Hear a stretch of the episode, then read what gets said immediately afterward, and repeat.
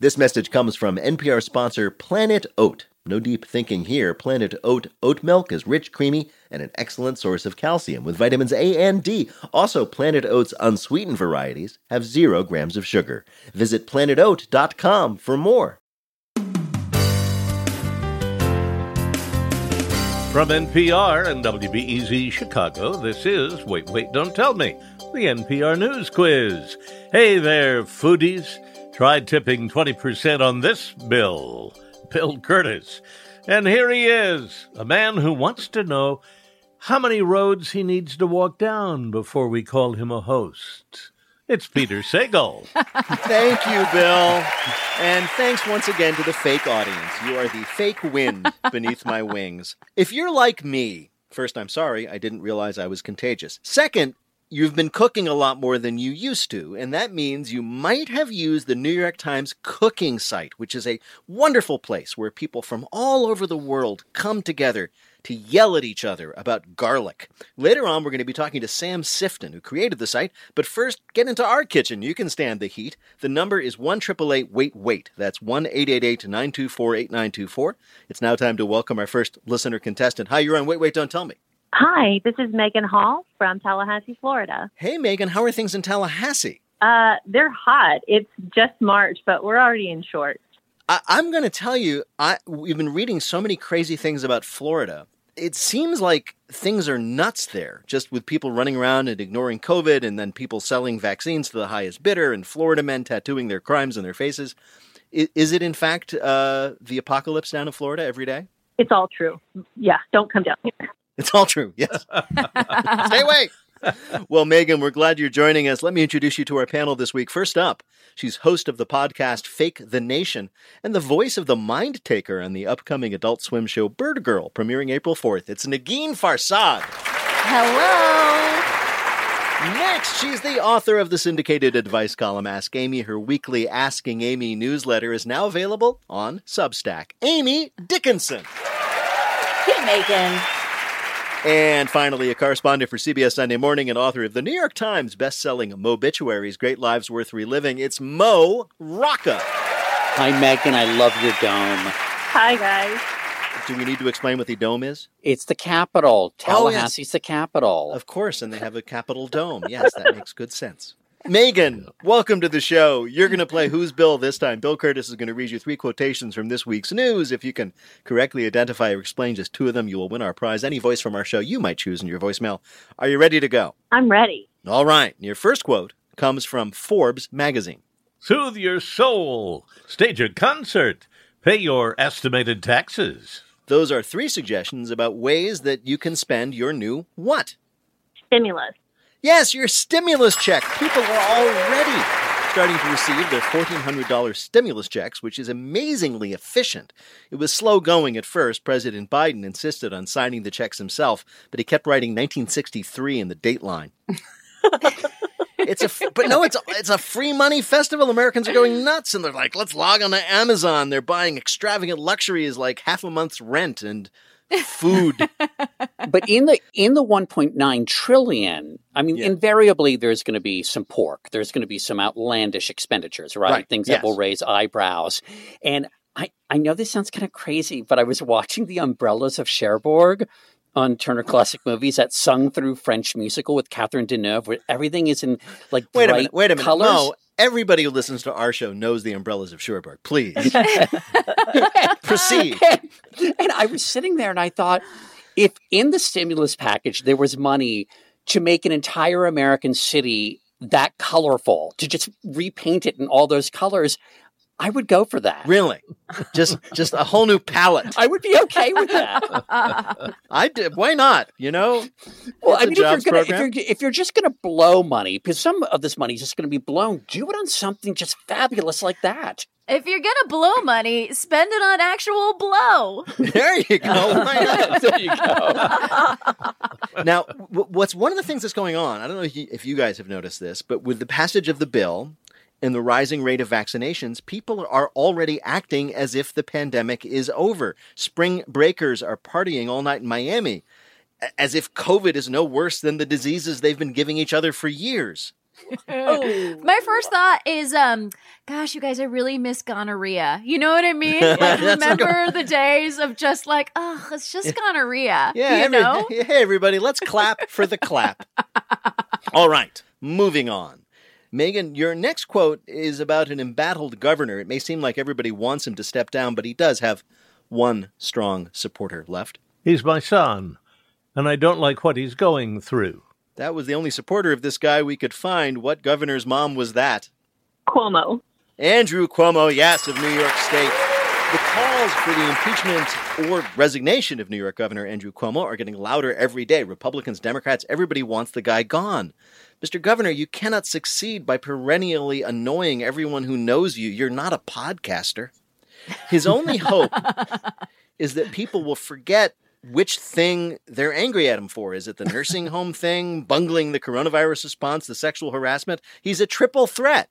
Seriously, though, he is a predator. Stay away. He just does not have friends. He was not good at, at, at the friend making thing. Mm-hmm. No, it is really true that we went and we looked for someone who was defending him, and the only person we could find was his own mother.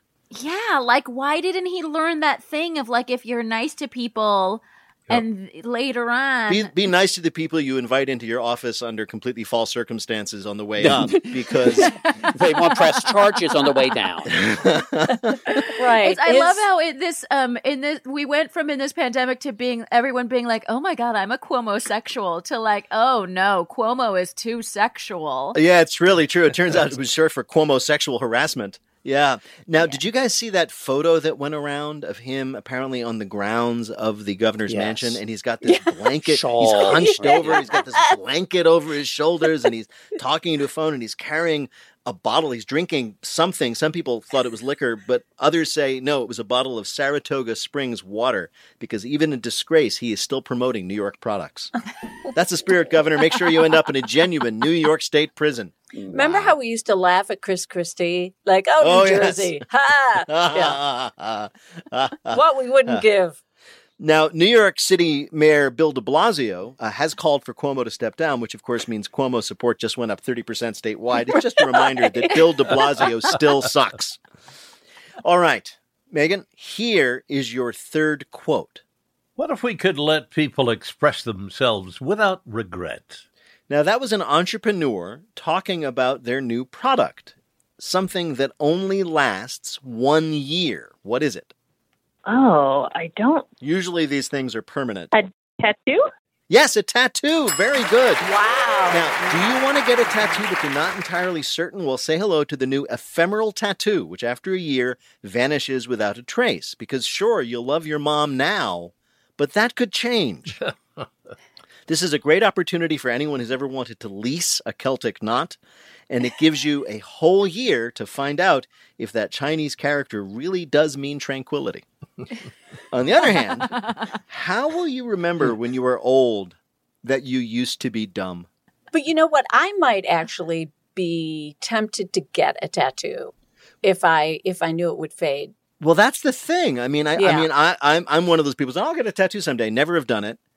I'm too, I don't know, squeamish or nervous, or I'm afraid of offending my parents, even at, even in middle age. But this is always like, oh, I can get a tattoo, see if I like it, you know, see what it feels like walking around with it, see when yeah, it fades. This is your chance it. to get that teardrop you've always yes. been wanting. yeah. Get the temporary teardrop tattoo when you just wounded him, but he recovers. By the way, this really does defeat the point of tattoos, which is to remember the summer you loved the Red Hot Chili Peppers for the rest of your life.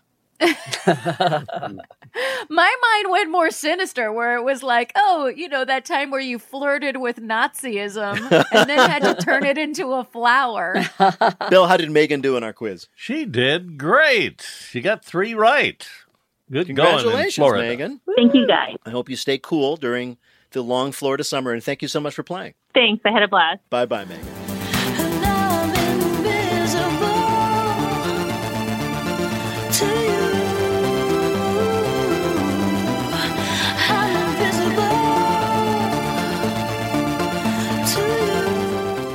Okay, panelists, some questions for you from the week's news.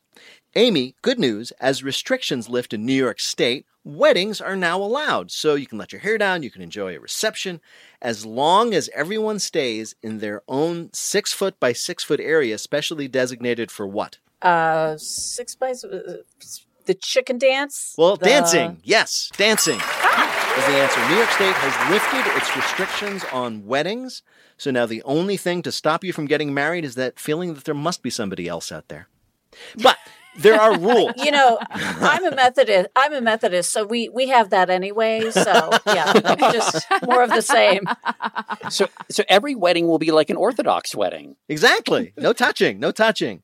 There are rules, and like I said, uh, guests will be assigned their own 36 square foot dance zone that they have to stay in. What does remote grinding even look like? and the enforcement of this is going to be really difficult. Like, I'm sorry, I'm sorry, this area is not zoned for the horror. Right? How do you get? boy, that chair. Chair dance. Really exactly. Legs. What are you going to do at Jewish weddings where you're supposed to haul haul them up in a chair? Now there are other restrictions for your New York State wedding. You can have a maximum 150 guests. Oh, sorry, cousin Jerry, you were 151. Mm. And there's one weirdly specific rule: nobody at a New York State wedding can take a damning photo of the governor getting handsy. How'd that good in there? Also, and this is true, there must be a 12 foot distance between any wind instruments. Well, think about it. A trumpet is basically a COVID bazooka. And also, the father daughter dance will also be prohibited, but just because it's weird. Yeah, that's so awkward. Isn't it that, really is. That's the worst. Yeah. Is it really that awkward? It's not as awkward oh. as the rite of prima nocte. that's true. but hold on a second. A socially distanced prima nocte is just it's just affectionate. It really is. Just it's just a kind it's wave a way, yeah, from yeah, the yeah. from the from the feudal lord to the virgin wife Blowing on the night of the wedding. I'm so glad that NPR is bringing back Latin.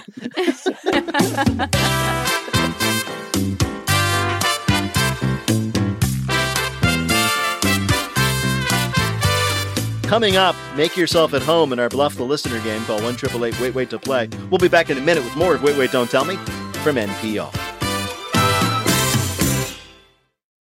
Support for this NPR podcast and the following message comes from ezCater, committed to helping companies from nonprofits to the Fortune 500 find food for meetings and company events. With online ordering and 24 7 live support. Learn more at ezcater.com. This message comes from NPR sponsor, the official Hacks podcast from Max. Join the creators and showrunners of Hacks as they discuss each episode and speak with the cast and crew about the making of the series. Listen to the official Hacks podcast wherever you get your podcasts. On NPR's Pop Culture Happy Hour podcast, we talk about what we're watching, listening to, or just trying to figure out. Like what concert films you should watch if you miss live music, and great books to read alone or in your book club. All of that in around 20 minutes every weekday. Listen now to the Pop Culture Happy Hour podcast from NPR. From NPR and WBEZ Chicago, this is Wait, Wait, Don't Tell Me, the NPR News Quiz. I'm Bill Kurtis. We're playing this week with Negin Farsad, Mo Rocca, and Amy Dickinson. And here again is your host, a man who just discovered there's a smaller Peter inside of him, and then there's an even smaller Peter inside of that Peter, and an even smaller Peter inside of that Peter. Peter Sagal. Thanks, Bill. Right now it's time for the Wait, Wait, Don't Tell Me Bluff the Listener game. Call 1 Wait, Wait to play our game on the air. Hi, you are on Wait, Wait, Don't Tell Me. Hi, this is Kara Dunn, and I'm calling from a quiet corner of Morrisville, Vermont, uh, referred to as Mud City. Mud City? So, Morrisville, Vermont, a quiet corner of Morrisville, Vermont. I'm assuming that the rest of Morrisville is happening all Crazed. the time. Spring break. It's spring break. Why is the section of Morrisville, Vermont that you're in called Mud City? Well, I, I feel like it might be pretty obvious, but it is a muddy little corner um, that is uh, mm. predominantly a dairy dairy farm area, so it's um, it's just very very muddy. Wow. so the so the mud is more like poop based, like from cows. Absolutely, it's nice and super sticky. All right. Ooh. well, welcome to the show, Kara. You're going to play our game in which you must try to tell truth from fiction. Bill, what is Kara's topic? Home sweet home, more like home sweeter home. Since we've all been stuck inside, home decorating and renovation is more popular than ever before. We're basically doing to our homes what we wish we could do to our bodies. Our panelists are going to tell you about three new trends in home design. Pick the one who's telling the truth and you'll win our prize. Are you ready to play? I am super ready. Super ready. Great. Here we go. Let's start with Mo Rocca.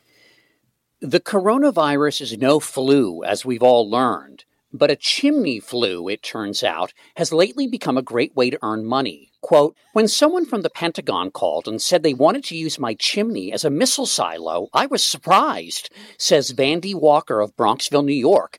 Yes, to cut costs, the military is renting out residential chimney flues to use as missile silos. Quote, we live in a two story colonial, so we could only accommodate a short range cruise. But no warhead for us, thank you very much. We don't need that kind of heat. For this initiative, the military has partnered with Zillow. That's how they found Anne and J.B. Boris of Denver, Colorado, and a home for one of those hard to place ICBMs. We have a spacious home, but I really didn't think we could handle anything larger than a tomahawk, says Anne. So when they actually suggested a laser guided nuclear tipped AGM Hellfire, well, let's just say I went ballistic. But then JB reminded me that we just had our flue lined with high density tungsten. So what's the worst that can happen? People renovating their chimneys into missile silos. Your next story of a home makeover comes from Amy Dickinson. Hollywood was abuzz this week when George Lucas's famed visual effects company Industrial Light and Magic announced that the studio was about to launch their latest project. Would it be a new Jurassic Park movie? No, the legendary company announced that they were moving into the construction business, creating structures that they are calling Zoom rooms. A Zoom room is a prefabricated 6 by 8 foot pod. The company promises that what makes this more than just a fancy garden shed is the software. The entire structure is a screen. During virtual gym class, the kids can be chased by dinosaurs from Jurassic Park. Mom can hang out in the snake pit from Indiana Jones. or Grandma could put herself behind Michael Corleone's desk while she's zooming with her book club.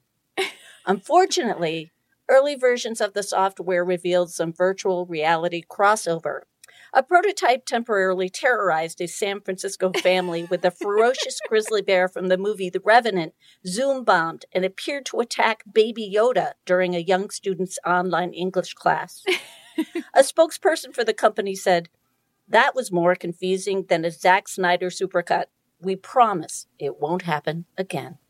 Zoom rooms with technical capacity to make your Zoom meetings even more exciting than they already are. And your last story of the hottest new home trend comes from Negin Farsad. If I've said it once, I've said it a thousand times. Bathrooms have too many walls. That's why home design enthusiasts will be pleased to learn about the newest trend in powder room design, open concept bathrooms. That's right. If you've ever been sitting on a toilet and wishing you could better see the breakfast nook, or sitting on a toilet and wishing you could operate the TV's remote control, or sitting on a toilet wishing you could have a conversation with mother in the kitchen, this bathroom is for you. Robert Nichols of the Boston Trust Realty Group says it could work if folks can live freely and enjoy it to its full potential. And by full potential, he means smelling up the entire house on those special trips to the commode. It may surprise some that this writer's experienced her fair share of open concept bathrooms, by which I mean one, I experienced one in a hotel room. It was uh, my first trip to the tropics with my boyfriend at the time. And let's just say that relationship didn't last after that weekend because if you can't openly evacuate yourself with a boyfriend you've had for only five weeks, then David Goldberg was not meant to be. All right. One of these three things is the happening thing in home design. Is it from Mo Rocca chimneys being converted with the help of the U.S. military into missile silos? From Amy, people installing high tech Zoom rooms so that they can have Zoom meetings while in many popular movies? Or from Negin, the open concept bathroom. Which of these is a real trend in home design? Well, I am disgusted by the open concept bathroom one. Um, so I really hope that's not true. Um, I think Amy's story about the Zoom room is the true story. All right, you're going to choose Amy's story of Lucasfilm creating Zoom rooms that people can install in their homes. Yeah. Well, to bring you the real story, we spoke to someone who knows all about it. There was no wall separating the bathroom from the bedroom. So this was what's known as an open concept bathroom. That was Spencer Buell, the reporter for oh. Boston Magazine, who let us all know about the new trend toward, yes, open concept bathrooms. You picked Amy's story, which wins a prize, but in the meantime, you can you can comfort yourself to know that you don't have an open concept bathroom at home. That's right. Kara, thank you so much for playing and take care. Yes, thank you guys very much. Thank you. Come on, come on, come on and open up the door. All you gotta do is to step right through. It's what you've come here for. And now the game where we ask people who are good at one thing to do something else. It's called Not My Job.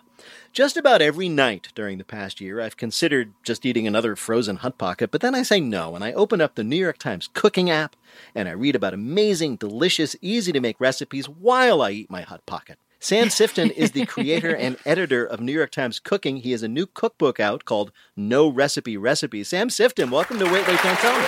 Thank you for having me. It's a pleasure. Great to be here. One of the things that I uh, was interested to find out is that you did not start with the New York Times or really in journalism as a food guy. You were like a news guy, right? Well, I've done one of the great things about being a journalist is it's it's a good job for people um, who have limited attention spans and issues with authority. Right. It's great to be able to go in and do lots of different things. I've worked on the food desk. I ran the culture desk. I ran the national desk. I was the restaurant critic and and now uh, now I'm hawking recipes. Wow! Just to go back to something, you were the restaurant critic for the New York Times. Isn't that like an incredibly feared position where everybody was terrified of you coming into their restaurant without their knowledge and destroying I, them? I, I, certainly was trying to get into their restaurants without their knowledge. As as you know, Peter, there are a lot of bald white guys in the world. There are. So it was um, it was uh, a challenge sometimes to go unrecognized, but um, but I gave it a shot. A little misdirection here or there, a little indirection works every time. Did and I say this because uh, in addition to being a fan of New York Times cooking, I love your newsletters. you you send out an email just about every week saying this is what you should cook this week, but it's it's it's always so kind and always so like, "Oh, you know, you don't have to make anything fancy." You don't seem what I'm trying to say like the kind of guy who would be ready to go in and savage a restaurant. Did you ever have to do that? I, sure, you have to do it. And this is where visiting three or more times comes in handy because we don't savage a restaurant um, just on a whim. It's really bad. And I've spent hours and hours of time in the restaurant eating the bad food or experiencing the bad service or the combination of bad food, bad service, t- terrible decor. So you can kind of muster some energy and almost anger or righteous fury about it, and then you can get it done. But most of the time, I, am trying to be empathetic and kind and get you to cook. And you can tell, though, when the staff knows it's the New York Times restaurant reviewer, but sometimes they catch on and they get very nervous. Or you can see the inexperienced waiter getting tackled by a manager and pulled off. yes. yes. Sam, did you use a fake name to make reservations? Oh, every time, Amy. It's like being Jason Bourne with absolutely no danger. You've got fake names, fake credit cards, the whole shebang. Oh, yeah. Moving on to what you've been doing more lately, you created the New York Times. What do we call it? The New York Times cooking page, cooking site, cooking app. It's all those things. And and from my perspective, I've been using it for some time. It's basically a, a, very usable database of all the recipes the New York Times has ever published. Most of them. I mean, we've been publishing recipes since the 19th century. This collects virtually everything back to the early 1980s, and um, right. and it's you know I didn't create it. A whole giant team of incredibly talented people created it. I'm just the monkey at the front leading the band. Right. And uh, what's fun, by the way, is if you search for a particular ingredient, you'll get all the wonderful recipes made by your, your current cooks and, and contributors. But every now and then, it'll go back and you'll get like a Pierre Franey from like 1970. Yeah. And it'll be like, acquire three pounds of lard. or even more terrifying when you when you go back and discover there's like a microwave risotto recipe from sometime early 80s. Which really? They use science ovens then. You published your last cookbook was called, I think, Sunday Dinner, where you where you put out the idea that you should always make a big dinner and invite your friends over on Sunday. It's a wonderful way to either end or start the week. Um, yeah, it was it, it was called See You on Sunday. It came out on February 25th, so just a couple weeks before lockdown. And it was more than inviting over your uh, friends and family. I explicitly said, invite strangers, bring people into your home, be crowded, get close together, and enjoy these feasts. Welcome the strangers. Oh, Sam Sifton Super Spreader Cookbook. and so then we had the then we had the pandemic and the lockdown, and a year later, you've published a new cookbook. Just as everybody is saying, as soon as I'm out of here, I will never cook in this kitchen again. for re- for obvious reasons, more people, as we've been saying, have been cooking than have probably done so in a long time. So, can I guess? Because I know you say you read every inquiry you get. Have you gotten any real helpless inquiries, like how exactly do you boil water? Yeah. Or what is a tablespoon? Not quite what is a tablespoon, but we do get, amazingly, we do get notes that are sort of in the middle of the in the middle of the act of cooking. Someone takes to email to say, "When will I know it's done?" Urgent, urgent, urgent, urgent. While I do, it seems to be on fire. Is that correct? and I can't answer that in real time. I read every letter sent, but not in real time. What I really want to know, and this is comes from uh, the people on our, our staff who are frequent users of the New York Times cooking site. If the recipe calls for a shallot, a single shallot, and you take the shallot and you peel the shallot, and there are two bulbs in there, is that one shallot or two shallots? Mm. Ah, it's an excellent question. First of all, it's one shallot still, even though it divides. But here's the wrinkle. Yes. Shallots are just getting bigger and bigger and bigger. They are. I feel like shallots used to be kind of small, and now some shallots are the size of an onion.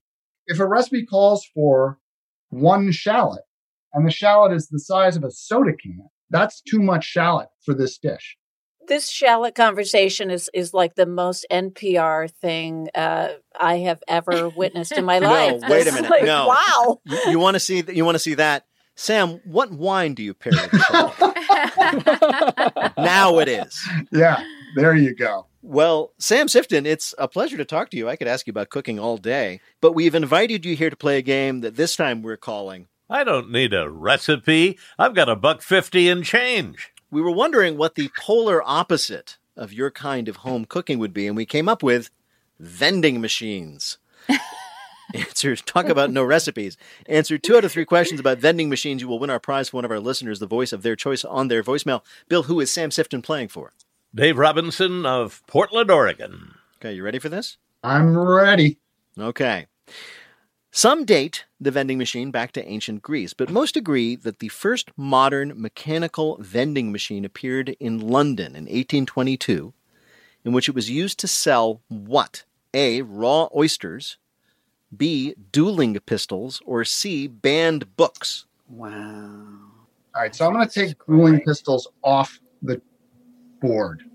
I'm a food guy. I'm going with oysters. I think he's throwing away his shot, if you know what I mean. Oh, gosh, all right, it's a gun. I can't believe that's the right, which is now I have to ask you which is your which is your, I guess your final answer. Dueling pistols. No, it was banned books. What? Oh, I'm so sorry, yeah. Sam. Oh, you let me down. You were baited. I was. I was. How can it be banned books? It was well, basically. So there was this publisher uh, who was trying to sell banned books. that were politically dangerous, and he said to himself, "I know if I'm not selling them, but a machine is selling them. I'm not really selling them. Exactly. So they'll have to arrest the machine. It didn't work. Mm. You have two more chances here, Sam. This is not going to be a problem. Not all vending machines are successful. In fact, Coke had to apologize for creating a soda vending machine that did what? A, catch your hand in the door and then demand another buck and a half to let you go. B, made you say it's the real thing really loud before it would sell you a cola. Or C, had a thermometer inside and charged you more if it was really hot out. Interesting. Well, never, mm. never underestimate the thirst of big soda for profit. Yes. So, temperature? You're right. That's what it was. Surge. It seemed to make sense, you know, peak demand. Surge selling. All right. That means that if you get this last one, you win. People talk about the vending machine culture in Japan, but that's nothing next to the vending machines of Singapore. Which of these can you buy from a vending machine in Singapore. A. Gold bars. B. Mashed potatoes with gravy. Or C. Ferrari sports cars. Wow. wow. In Singapore, it seems entirely mm. conceivable that all three are possible. You're right. They're all right. Yay! Bill, how did Sam Sifton do in our quiz? Well, that means he won. He's a winner on this. Congratulations. Congratulations, Sam. Thank you so much. Thrilled to be here, thrilled to win. Sam Sifton is an assistant managing editor of the New York Times and the creator of NYT Cooking. His new book, No Recipe Recipes, is available now. Sam Sifton, thank you so much for joining us on Wait, Wait, Don't Tell Me. Thank you, Peter. Thank you, Sam, and I'll see you in my inbox. That you will.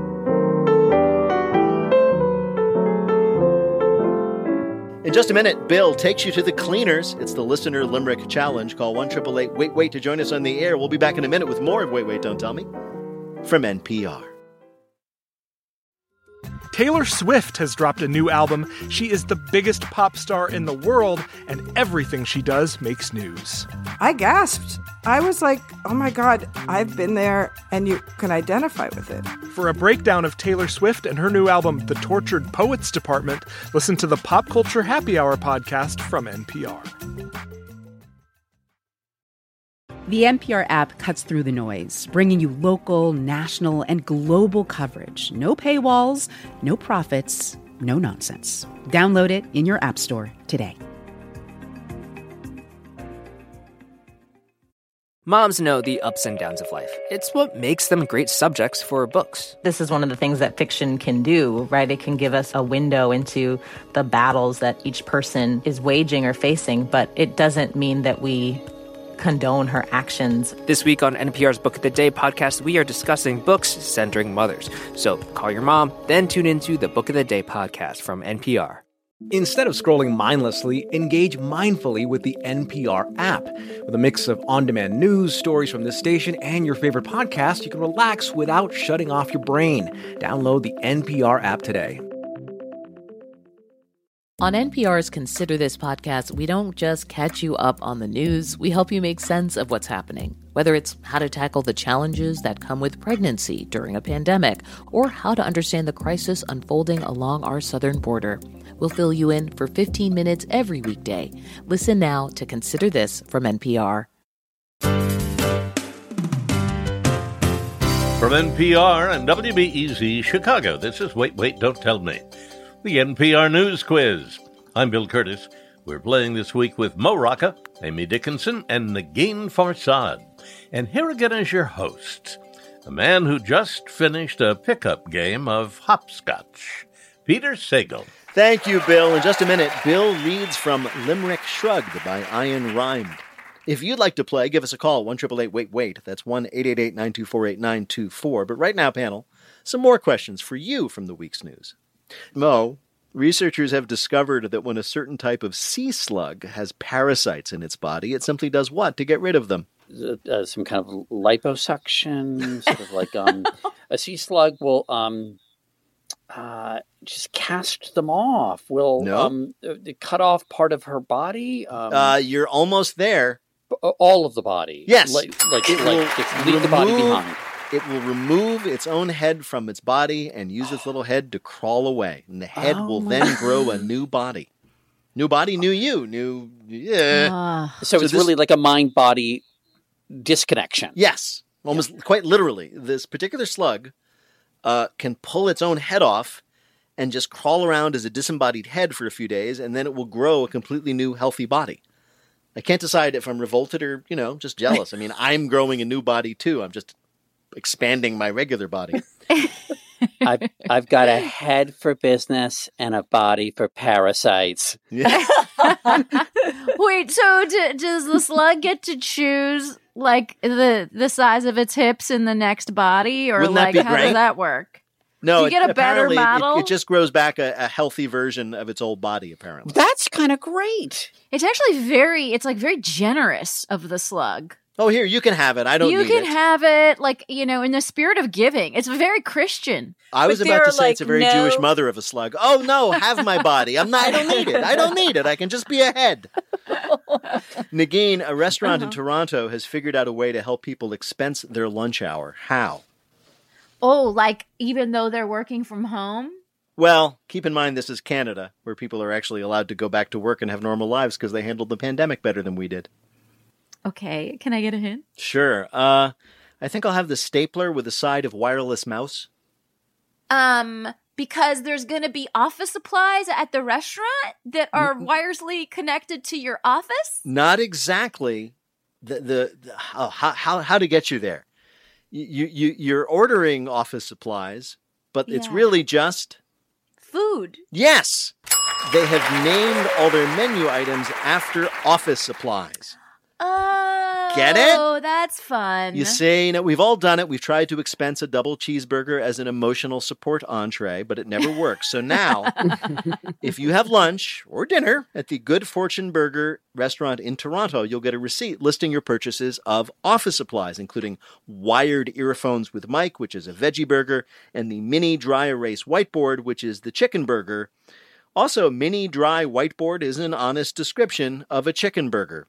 but wait, if the name of the restaurant is like Sushi World, then like it's gonna be like, wait, you went and bought staplers from Sushi World? Yes, that's and sort of like the they have really great fresh staplers. Yeah. Do they do they serve alcohol? Because three hole punch sounds like a really good drink. it does actually, yeah.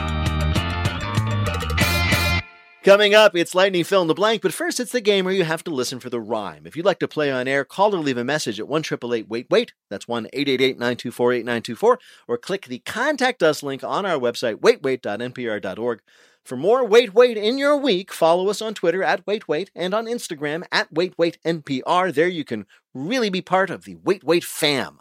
Our cool intern Emma is not letting me say the whole word. I have to say fam. Hi, you're on Wait Wait, Don't Tell Me. Hi, it's Shireen Sarek from Aspen, Colorado. Hey, Shireen, how are you? Fantastic. How are you, Peter? I'm well, although I don't get to live in Aspen, which now makes me feel sad because I've been to Aspen and it's pretty spectacular. Yes, I agree.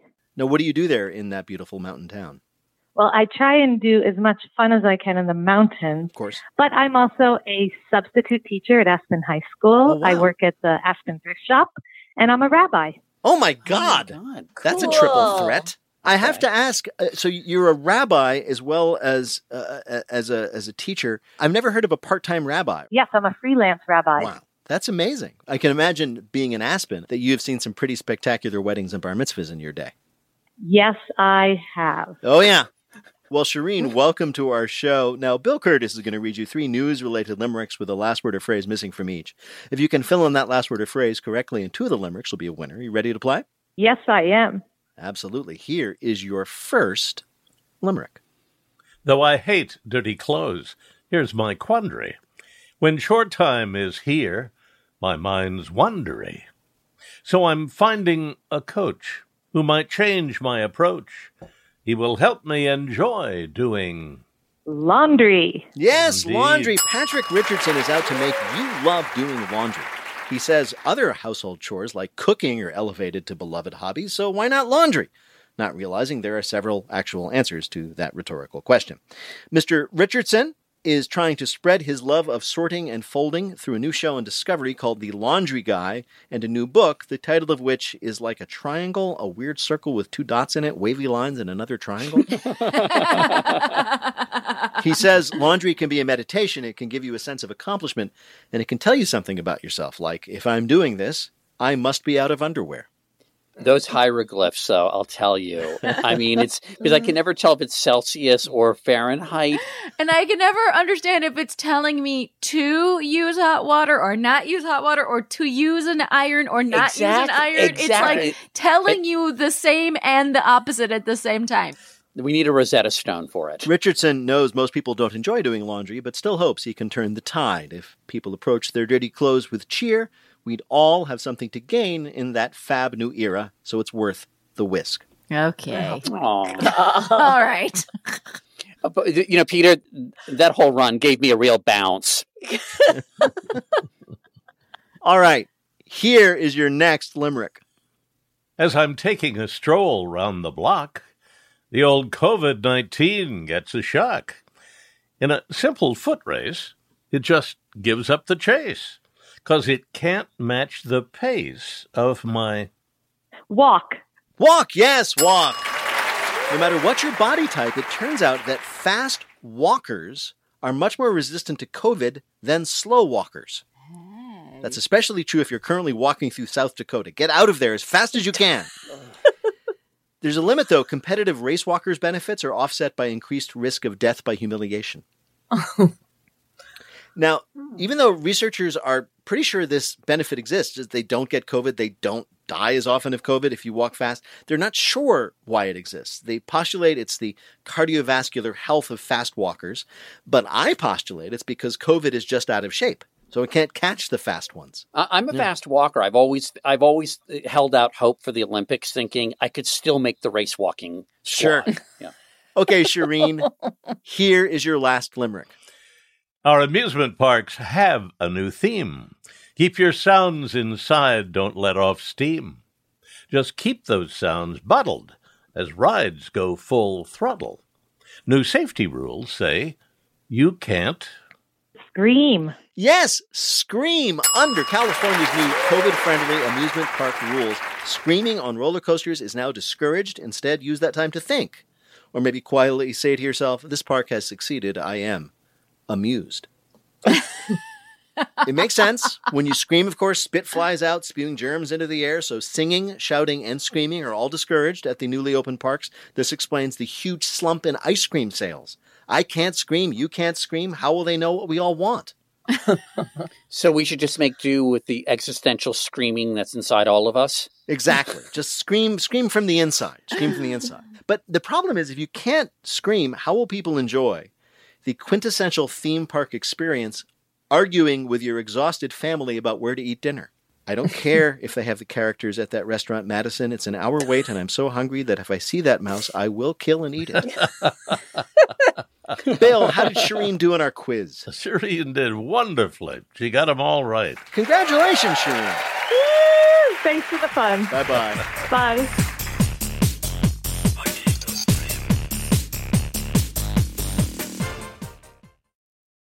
Jasmine Morris here from the StoryCorps podcast. Our latest season is called My Way stories of people who found a rhythm all their own and marched to it throughout their lives. Consequences and other people's opinions be damned. You won't believe the courage and audacity in these stories. Hear them on the StoryCorps podcast from NPR. From your car radio to your smart speaker, NPR meets you where you are in a lot of different ways. Now we're in your pocket. Download the NPR app today.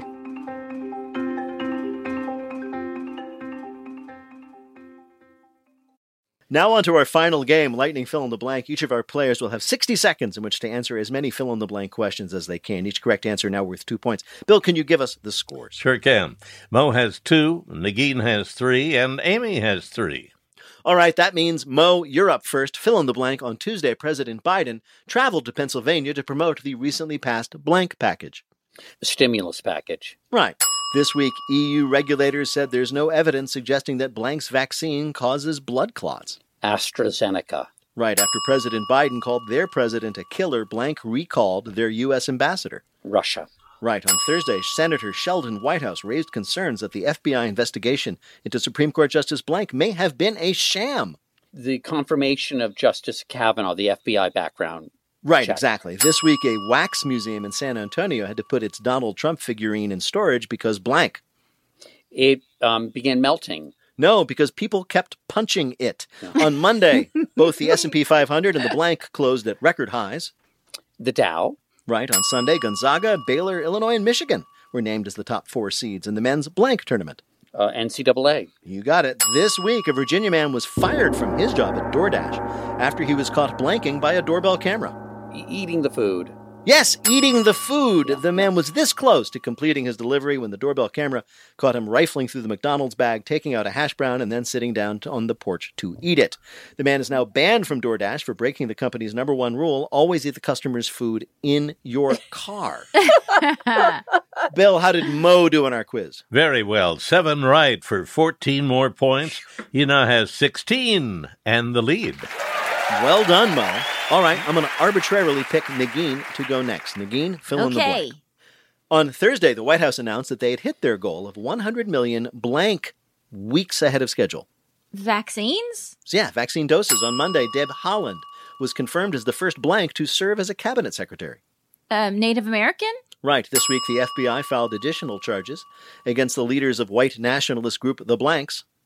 Proud Boys? Right. In a statement released on Monday, the Vatican said that priests cannot bless blanks. Uh, same sex marriages. Right. This week, a shop owner in Minneapolis was unable to placate an angry customer who complained, quote, I ordered a dozen masks from you and you only sent blank. Um, one mask. He complained, I ordered a dozen masks and you only sent me 12. Following his interview with Oprah, Blank says he has spoken with both his father and his brother. Um, so far, uh, Prince Harry? Yes, with 10 total nominations, Mank leads the pack for this year's Blank Awards. Oscar nominations. Yes, this week the starting pitcher for the Arizona Diamondbacks was placed on an injured list after he injured himself blanking dancing on the field. No, he injured himself shaving. I guess he nicked his throwing cheek. The Diamondbacks say pitcher Jon Duplantier cut himself while, quote, trying to put his razor together, which is a weird way to describe assembling something that only has two parts. Of course, plenty of people think this story is just a cover up. Look, I don't know how you could cut your finger on a mistress, but that's 100% what happened. Bill, how did Negin do in our quiz? She had six right for 12 more points.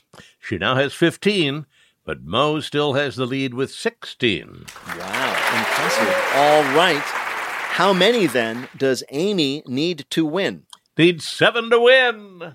Seven to win. Here we go, Amy. A tall order, but you can do it. Fill in the blank. This is for the game. On Wednesday, the IRS announced plans to push the blank deadline to May uh, tax filing. Right. This week, a Texas man was arrested with a gun and ammo near Blank's official residence. Um, uh, George Bush? No, Vice President Harris's. Despite the growing economy, the Fed said they would not increase blanks. Interest rates? Yes, this week a man in Texas was arrested for borrowing a loaner car from a BMW dealership and blanking. Uh, driving it into a uh, Toyota dealership. No, he drove it to a bank, robbed it, and returned to the dealership and tried to use the stolen money to buy a BMW. I won, I won, I won. On Tuesday, Israeli archaeologists found dozens of fragments of new blanks hidden in a cave. Oh, like Dead Sea Scrolls? Exactly. With big wins on Sunday, both Beyonce and Taylor Swift set new records for blank awards. Grammys. Right.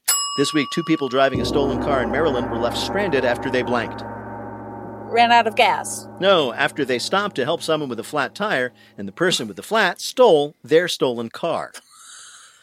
The two men had just stolen a Toyota RAV4 when they spotted another driver struggling with a flat tire on the side of the road and being really sweet car thieves. They decided to stop and help. Unfortunately, while they were replacing the tire in that guy's car, the driver with the flat jumped into the RAV4 and drove away. On top of that, it turns out the car with the flat tire was also stolen. It just proves that old saying, two wrongs don't make a right, so why not try for three? God. Bill, did Amy do well enough to win? Amy had four right for eight more points. She now has 11, but that means with 16, Mo is this week's champion. Congratulations, Mo. That was amazing as you were like tracking Amy's performance. Yeah. You knew at the moment where you had seized victory. I know. It was really great. It was, I'm so, I, I just thought I'd call it. Coming up, our panelists will predict now that they can only last a year who's going to finally get a tattoo and what will it be. But first, let me tell you Wait, Wait, Don't Tell Me is a production of NPR and WBEZ Chicago in association with Urgent Haircut Productions' Doug Berman, Benevolent Overlord. Philipp Goedicke writes our limericks. Our house manager is Gianna Capadona. Our intern is Emma Choi. Our web guru is Beth Novey. BJ Leiderman composed our theme. Our program is produced by Jennifer Mills, Miles Doornbos, and Lillian Rollerblade Queen King. Our audio Gwyn is Peter Gwinn. Special and belated thanks, by the way, to Stephanie Farr from the Philadelphia Inquirer for always finding our favorite stories for our Bluff the Listener game. Stephanie, we owe you not one, but apparently about five. Technical direction is from Lorna White. Our business and ops manager is Colin Miller. Our production manager is Robert Newhouse. Our senior producer is Ian Chillag. And the executive producer of Wait, Wait, Don't Tell Me is Mike Catherine Grace Danforth. Now, panel, who will get a temporary tattoo and what will it be? Negin Farsad. Anthony Fauci is going to get a tramp stamp of the COVID molecule. Amy Dickinson. Alec Baldwin is going to get a tattoo of the number of kids he has. It's bound to change. And Mo Rocca. A whole lot of people are going to get the I heart my governor tattoo. Well, if any of that happens, panel, we'll ask you about it on Wait, Wait, Don't Tell Me. Thank you, Bill Kurtis. Thanks also to Amy Dickinson, Mo Rocca, and Negin Farsad. Thanks to all of you for listening. not just today, but all this past year. We're so grateful that you've been with us. I'm Peter Sagal. We'll see you next week.